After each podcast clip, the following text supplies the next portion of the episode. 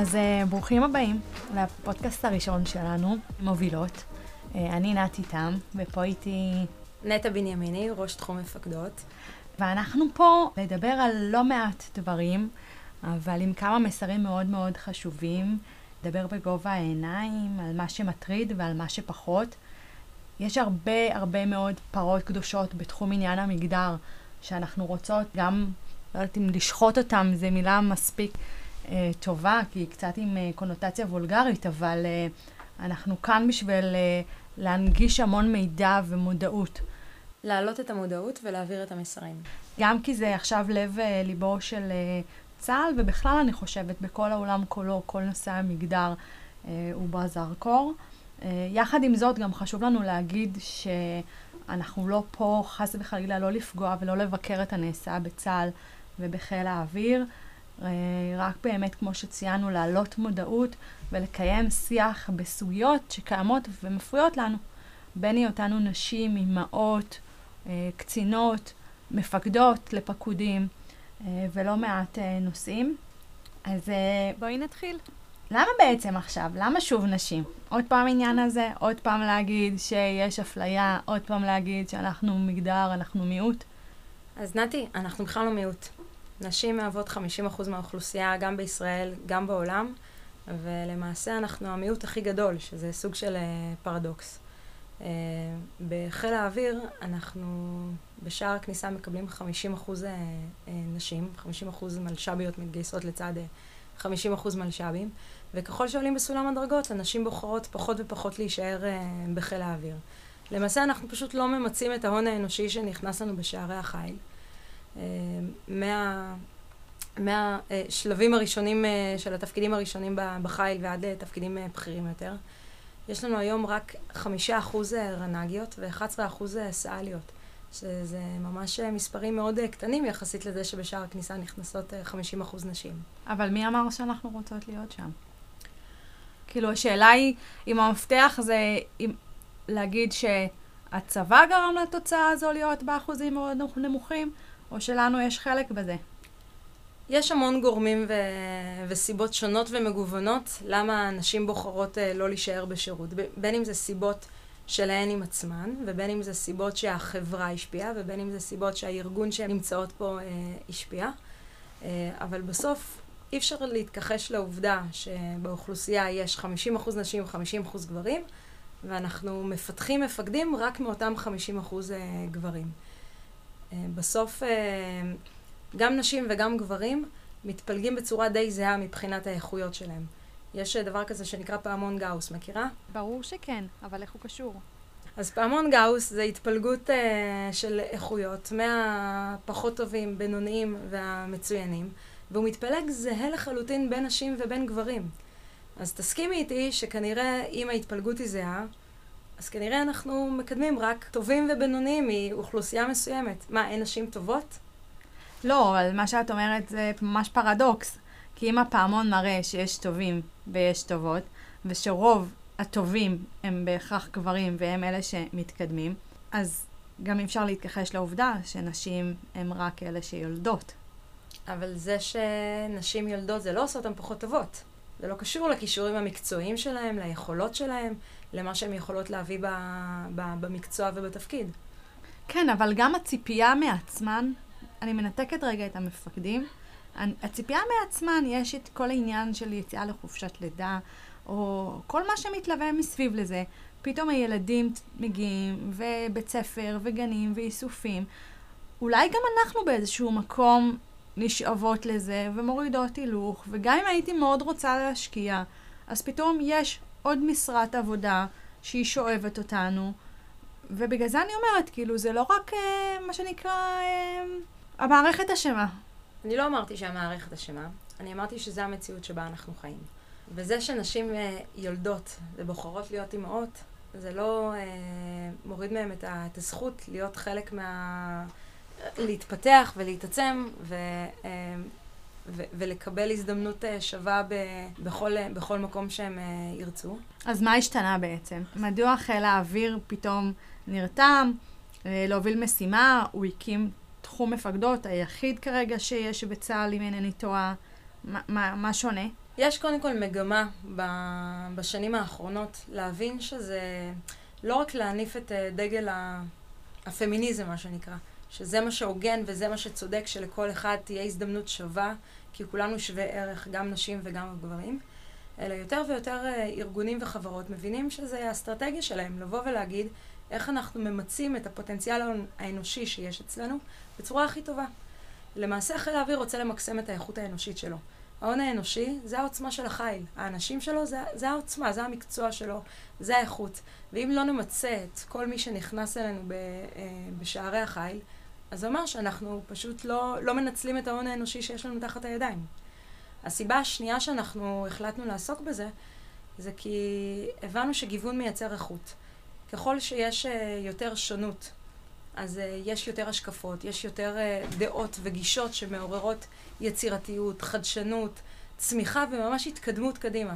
אז ככל ש, שצוות או שולחן מקבלי ההחלטה יהיה הרבה יותר הטרוגני והרבה יותר מגוון, אז יהיה מקום לזוויות שונות, לבוא ו, ולהסתכל ולפתור לפתור בעיה. וככה נשביח את חיל האוויר. בעניין הגיוון, גיוון שמייצר איכות, אז ממש הראו את זה, רואים את זה במחקרים. בסדר? יש המון מחקרים מהאוורד שפורסמו ב-עשרים עשרים ואחת, שממש הוכיחו בקצה רווח כלכלי לחברה עצמה שהשתתפה, למספר חברות שהשתתפו במחקר, שככל שהיו יותר ויותר נשים בעמדות מפתח, אז החברה הרוויחה יותר. בנוסף לזה, גם הייתה הרבה יותר עם אחריות חברתית. במחקרים שבחנו גם בנקים, אז איפה ששילבו יותר נשים בעמדות מפתח, ראו שבקצה יש פחות הונאות. אז זה אומר שהגיוון הגיוון המגדרי הזה פשוט מביא איכות בכל מקום, ש, בכל חברה ובכל מקום שבו משלבים נשים לצד גברים, גם בעמדות מפתח. אז למה בעצם חיל האוויר הקים את תחום מפקדות, ולמה בכלל השם מפקדות? שאני באופן אישי, כמו שאת יודעת, זה יוצר לי קונוטציה פחות חיובית. גם כי אני לא ממערך הלוחם, ואז זה מרגיש לי שזה מדבר על אוכלוסייה מאוד מאוד ספציפית, וגם אל מול הדיברת, אל מול המגוון וה, והקבוצת מיעוט, זה קצת, לא יודעת, אני הרגשתי, ודיברנו על זה לא מעט, אני הרגשתי לא בנוח בכיסא ששלחת את, ה, את המייל לתפוצת חיל האוויר על הקמת תחום מפקדות.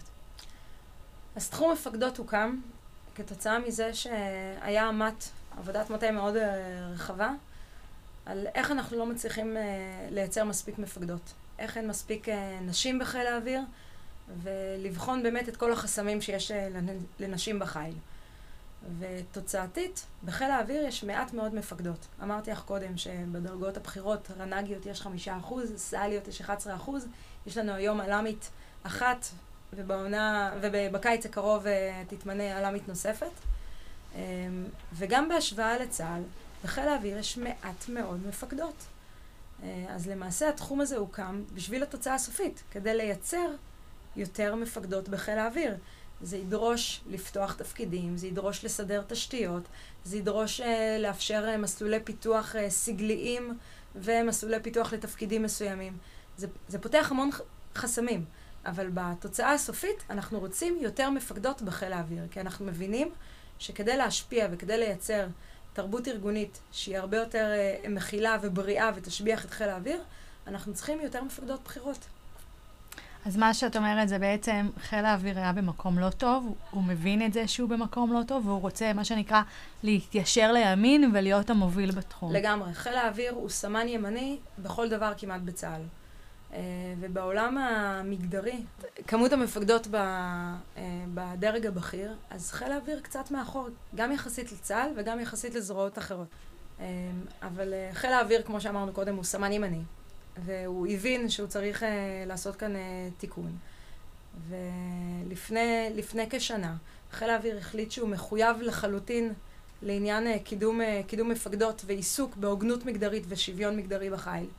והוא החליט להקים תחום, שזה כל העיסוק שלו. זאת אומרת, אני במשרה מלאה יושבת ועוסקת רק בשוויון מגדרי בחיל האוויר. ראוי להערכה שחיל האוויר עשה פעולה כזאת. ולמעשה, כל צה"ל די נושא עיניים לחיל האוויר, כי אין, אין תחום כזה באף מקום בצה"ל, תמיד מי שעוסק בשוויון מגדרי זה נוסף על התפקיד הקיים, זה בדרך כלל מי שעוסק בתחומי היועלם. ופה בחיל החלטנו שזו האמירה המפורשת. אנחנו רוצים למצות את ההון האנושי בצורה הרבה יותר טובה, לממש את הפוטנציאל של המשרתות בחיל ואת המיועדות לפיקוד, כדי שיהיו לנו יותר מפקדות, וכך באמת נצליח להשריש תרבות ארגונית הרבה יותר טובה. ולמה השם? למה השם מפקדות? כי בסוף ככה אנחנו נמדדים, בכמה מפקדות אנחנו מצליחים לייצר בחיל. כמה מפקדות, כמה נשים בתחילת הדרך רוצות גם במעלה הדרגות להישאר איתנו בחיל, ולהיות מפקדות בארגון הזה. אז חשוב לי לומר, כשאומרים תחום מפקדות, לא מתייחסים לאוכלוסייה ספציפית, זה לא רק בקרב הלוחמות. את מדברת על נגדות, על קצינות ממערך אה, המנהלה, הטכני, מכל אוכלוסייה שקיימת היום בצהל. נכון מאוד, כל חיילת שתיכנס בשערי החיל אה, ותרצה להמשיך אה, שירות בחיל כמפקדת על מגוון התפקידים, המערכים והדרגות, אז אנחנו רוצים שהיא תישאר איתנו. אז מה בעצם התוכנית? איך אנחנו מייצרים את השינוי? נתחיל בזה שיש תוכנית עבודה, וזה משהו שחשוב לציין. תחום מפקדות הוקם במחלקת תואר בלהק הרמת, מהסיבה שזה המקום שבונים בו את, ה, את הכוח של חיל האוויר. וכדי לבנות נכון, אנחנו רוצים להשריש את עניין השוויון המגדרי וההוגנות המגדרית בכל, בכל המקומות בחיל. זאת אומרת, במי שאמון על הענייני ארגון ועל התכנון ועל התשתיות, ולמעשה מכאן אנחנו יכולים לוודא שבכל תוכנית עבודה של החיל, אז uh, עוסקים, רק, עוסקים סליחה, גם בנושא המפקדות. אז כל מי, ש, כל מי שמשרת בחיל יודע שמה שלא נמצא בשגרות, בנהלים ובמנגנונים הרגילים של חיל האוויר, כנראה הרבה יותר קשה לקדם אותו. ולכן גם העיסוק ב, uh, במפקדות ובנושא שוויון מגדרי, התחלנו אותו ממש לפי, לפי הספר. התחלנו בהערכת מצב, uh, נגזרה מדיניות ונכתבה תוכנית עבודה, שהיא היום רצה בשנת עשרים עשרים ושלוש. אז לתוכנית עבודה יש בה שני נדבכים מרכזיים, אחד חינוכי ואחד תהליכי. החינוכי זה באמת לעלות למודעות. מה זה גיוון מגדרי, ומה זה פמיניזם, ומה זה הוגנות מגדרית, ואיך נכון לעשות את זה. כי באמת, רוב השגיאות שנעשות הן לא מכוונה רעה. הן פשוט, כי ככה חונכנו וככה הוסללנו מגדרית עוד לפני שהתגייסנו לחיל האוויר. וההיבט התהליכי, זה ממש לפתור ולהתיר חסמים. מלפתוח תפקידים לנשים, תפקידים שחסומים, לדוגמה שש שש תשע ולדוגמה היאק. ותהליכים נוספים זה לוודא שיש תשתיות מגדריות בכל דתק מרוחק שיש בטייסות. ולכן שני הנדבכים האלה שזורים אחד בתוך השני. כי אי אפשר לשנות משהו, לשנות תהליך, להגדיר נוהל חדש. להגדיר עכשיו שאנחנו רוצים יעדים למיצוי של יציאה לקצונה, או מיצוי מפקדות בדרגות מסוימות, ולא להסביר את זה, ולא להעלות את זה למודעות כמו שצריך. אני יכולה לתת לכם ספור דוגמאות לעיסוקים ש... שנכנסו בה, גם בתוכנית עבודה, וגם תוך כדי תנועה פשוט. הגיעו גם מהמקום של המודעות, וגם מהמקום של התרת חסמים. ניקח לדוגמה את המערך הטכני. חיילות ש... שמתגייסות לתפקידים מסוימים. הן מתגייסות בידיעה שהן עושות את התפקיד שלהן ב-מאה אחוז משרה, אבל אז הן מגיעות לתפקיד, ומגלות שיש שם פריטים שהם כבדים מדי להרמה, או פריטים שהם לא כל כך כבדים להרמה, אבל החברים שלהם למקצוע, או המפקדים שלהם אומרים, רגע, רגע, את חיילת, את לא יכולה להרים את זה. אז אל תגיעי בזה, את יכולה לשבת בצד, מישהו אחר יעשה את התפקיד במקומך. רגע, עכשיו שהקם תחום מפקדות, את הורגת את המושג ג'נטלמניות? שאני אבין, אם ככה, אנחנו סוגרות את הבסטה והולכות הביתה. לא באתי להרוג את הג'נטלמניות, אבל מה שכן, זה העניין בלהעלות למודעות. זאת אומרת, אין בעיה שיהיו ג'נטלמנים גם בתוך חיל האוויר, אבל בואו לא נדיר חיילות מהתפקיד שלהם, בואו ניתן להם ונאפשר להם לעשות את התפקיד שלהם כמו שצריך. אז איך בעצם אנחנו מעלים למודעות? שאלה קשה. החינוך למודעות הוא, הוא מאוד מורכב. והוא גם מאוד, הוא מאוד מאתגר, כי אנחנו מוסללים חברתית הרבה לפני שנכנסנו לצהל. למעשה כל ההבניות החברתיות האלה, גדלנו עליהן. כשאני מדברת עם הבן שלי או עם הבת שלי, הרבה פעמים אני מדברת בצורה אחרת, כי ככה הורגלתי, וככה, וככה חינכתי אותם. כשהבן שלי חוזר בשעה מאוחרת הביתה, אני רק מבקש ממנו שיעדכן אותי. כשהבת שלי מתכננת לחזור בשעה מאוחרת הביתה, אני מבקש שילוו אותה, אני מבקש שהיא תלך ברחוב מואר, וזה חלק מההבניה החברתית שיש לנו. וזה משהו שאנחנו מנסים לפרוץ, כשאנחנו באים ומנסים לעשות את השינוי הזה בתוך החיים. אנחנו לקראת סיום. אני ממש מתרגשת, אני חייבת רגע להגיד. היה כיף. הנושא שפתחת זה נושא מרתק, שאנחנו עוד נדבר עליו בפודקאסטים הבאים.